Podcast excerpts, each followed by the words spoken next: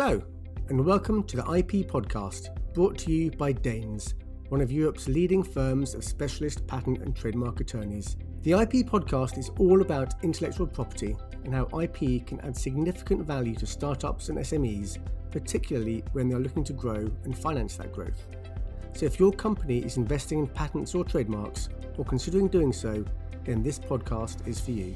We'd love to hear from you on what areas of IP are important to your business, so please email us at info at dehns.com and we'll aim to cover these issues in a future podcast. Also, if you do enjoy this podcast, please remember to subscribe for future episodes. Hi, everyone, and welcome to another episode of the IP podcast. In the last podcast, we discussed what goes into a patent and the initial patent application process. But what happens next? How do you get the patent actually granted once it's been filed at the patent office? This topic really is the bread and butter of a patent attorney's role, and is such an important topic we're going to break it down into two podcasts to keep them both bite sized, which is something we're keen to do. To help with this, I'm joined again by Dr. Mark Bell. Hi, Mark. Big topic today. Yes, hi Ollie, hi everyone. It really is a, a, big topic, and as you say, getting patents granted and through the examination process is probably the primary reason for our existence as patent attorneys. So here at Dehns, we do this day in, day out for our clients. Absolutely. I think, for example, we last year alone as a firm, we put almost 4,000 European patent applications into this process. So, Mark, how do we actually get these granted?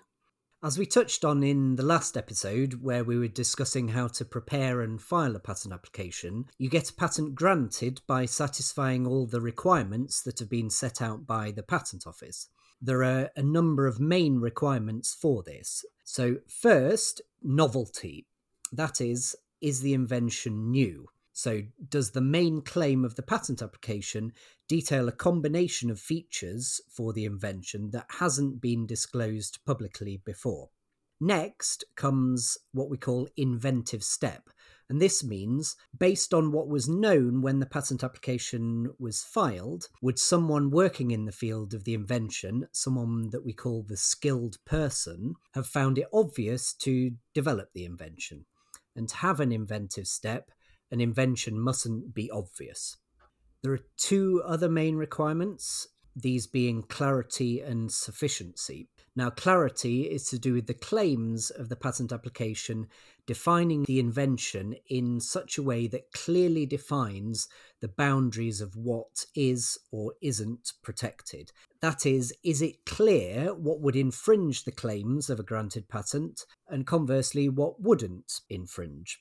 sufficiency is does the patent application as a whole describe the invention in enough detail for someone who's working in the field of the invention, that skilled person, to make the invention, to put it into practice? And that's because a patent is a bargain between the inventor and the state. So, in return for a monopoly being granted for exclusive use of the invention by the inventor or the owner of the patent, the inventor discloses how to put the invention into practice so that the font of human knowledge is added to. Is there anything else, or is that is that all?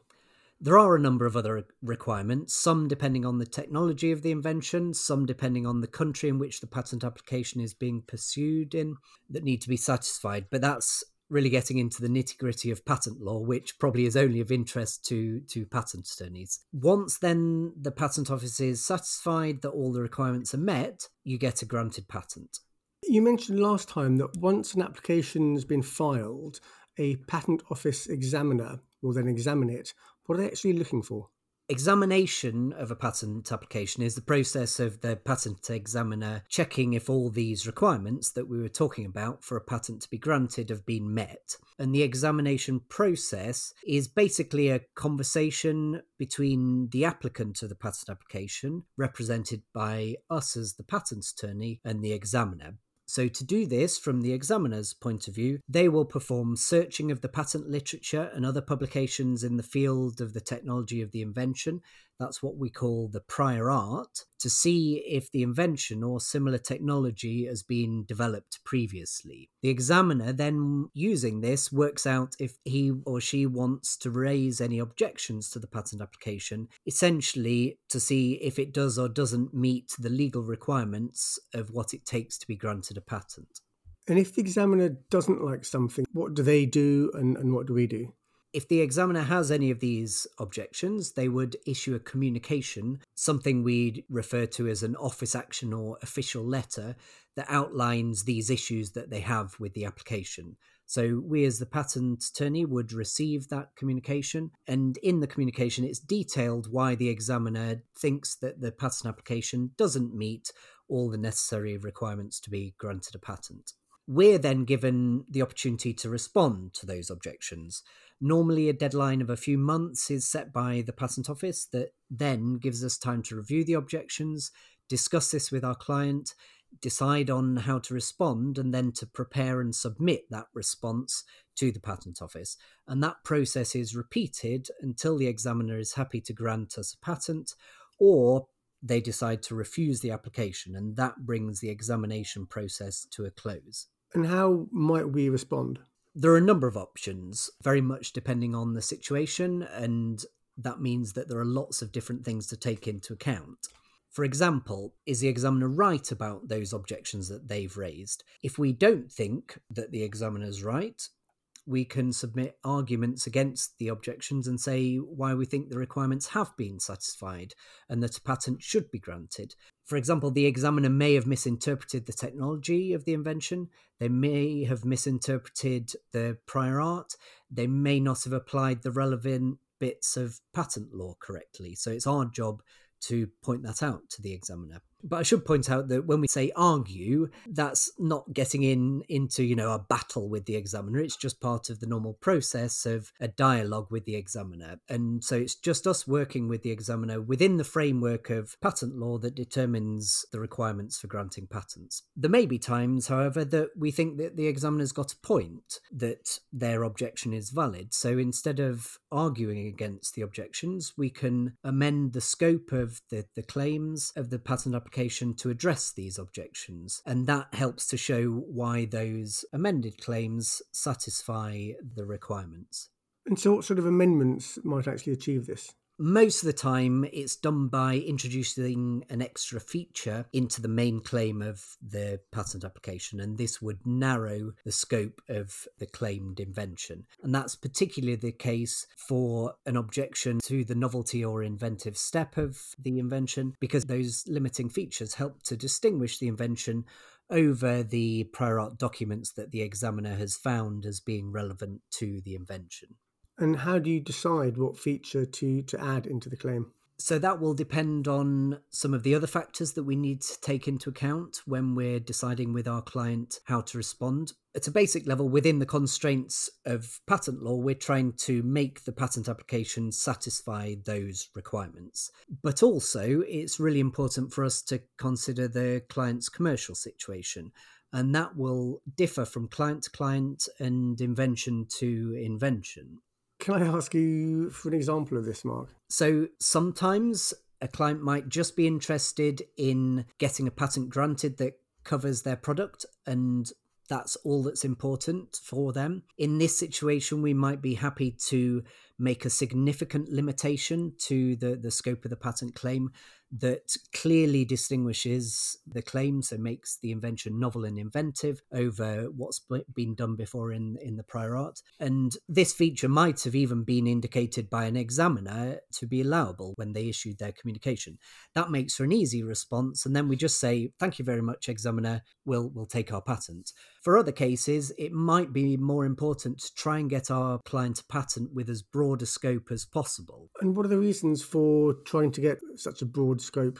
Generally, the reason for that in trying to get a broad scope is to try and maximize the amount of protection surrounding the area of our client's invention. And that will then allow our client to protect both their main way of implementing their invention, but also other ways that may share the same main features and advantages of their invention but aren't implemented in exactly the same way. And this is good because it helps to stop their competitors from finding easy ways round their patent that would avoid infringement, because that would devalue their patent if those workarounds weren't also protected. And we're able to do this because a claim of a patent doesn't have to exactly describe all the nuts and bolts of a product.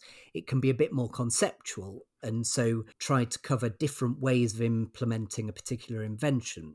So, as a quick example, I've obtained for one of my clients a patent for a quantum computing memory system that uses an ensemble of atoms and manipulates them between different atomic states to work as this quantum memory. However, there are different types of atoms and different types of states for those atoms that can be used to implement that invention.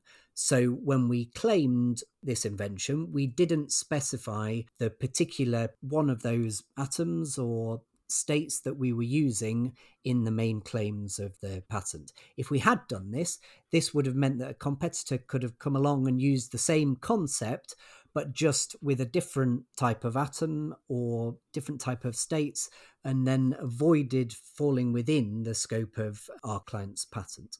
I'll take your word for it on the atoms. My my physics uh, B at O level only went so far. but how do you actually how do you convince the examiner that a broader claim is allowable? Essentially by submitting these arguments that I've been talking about. So in the response to the examiner's objections, we would set out the reasons why we think the examiner isn't correct in their assessment of why our client's patent application doesn't meet the requirements of patent law and put the counter opinion of why we think that we're right and that it does meet the requirements. So, for all these various requirements, there are associated legal tests to determine whether something is within the law or not. And we would generally try to follow these tests to show, to demonstrate why we're right. And sometimes we'd even look at the, the results of a previous court case that set a legal precedent to see if the facts of our case match those. And so then that would be some extra weight behind our, our arguments. And what if you just can't make them see your, your point of view or your arguments? Can you ask for another examiner? Generally, no. You, you, you can't have another examiner. You just have to work through this set process, however frustrating that might be.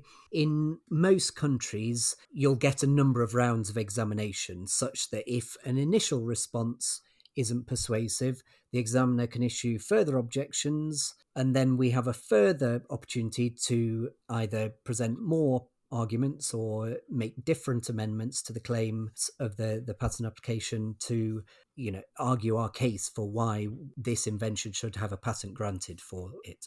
And what if that still doesn't work? What what, what recourse do you have?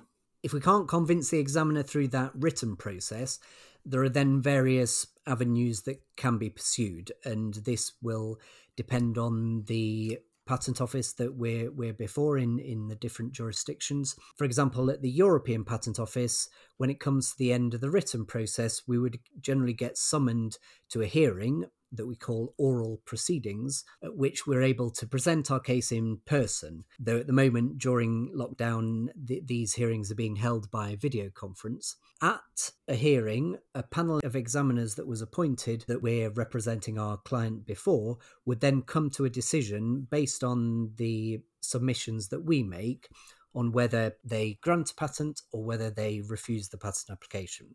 There are then appeal procedures that can be used if we think that the decision at the hearing is still wrong. And then there are other more informal things you can do. So sometimes before an application reaches this stage, we might think that it's of benefit to discuss an application more informally with an examiner. So in the UK or in Europe, we're able just to pick up the phone to an examiner to discuss things with them, and generally they're they're receptive to that. In the US, you'd need to arrange a slightly more formal interview with the examiner, but then it still gives you the chance to have a more informal chat with the examiner just to discuss with the examiner the problems that you might be having with that. And it generally helps you to see more eye to eye. Okay, so it sounds like certainly in the UK and Europe, the examiner shouldn't be seen as the enemy. They're very much there to work with you to help get that application granted. So thanks, Mark. Let's leave it there for now, and we can pick up on the rest of the process next time. What kind of things will that cover? I think next time we'll go into a bit more detail about our role as the patent attorney in this process in negotiating with the patent office examiners. Then, when the outside world will learn about the application that we filed and what happens if someone, a competitor for example, objects to an application for any reason. We'll also take a look at what happens after a patent is granted, as that can often be the start of the, the journey, and that might need a whole separate podcast.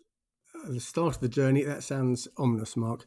Should we turn to something that kind of caught our attention recently, uh, IP technology related? Yeah, sure. So, something that you sent my way this week was about how improved technology, in particular automation, isn't always better. So, apparently, Apple has had a big push over recent years to increasingly automate their production lines when making iPhones, iPads, that sort of thing. However, they've found that for some of these tasks, humans are still better performing than the robots that they've developed. Yeah, I think I think Apple spent absolutely millions of pounds or dollars to kind of develop these ideas. But what kind of things were there that they discovered humans were better at than robots?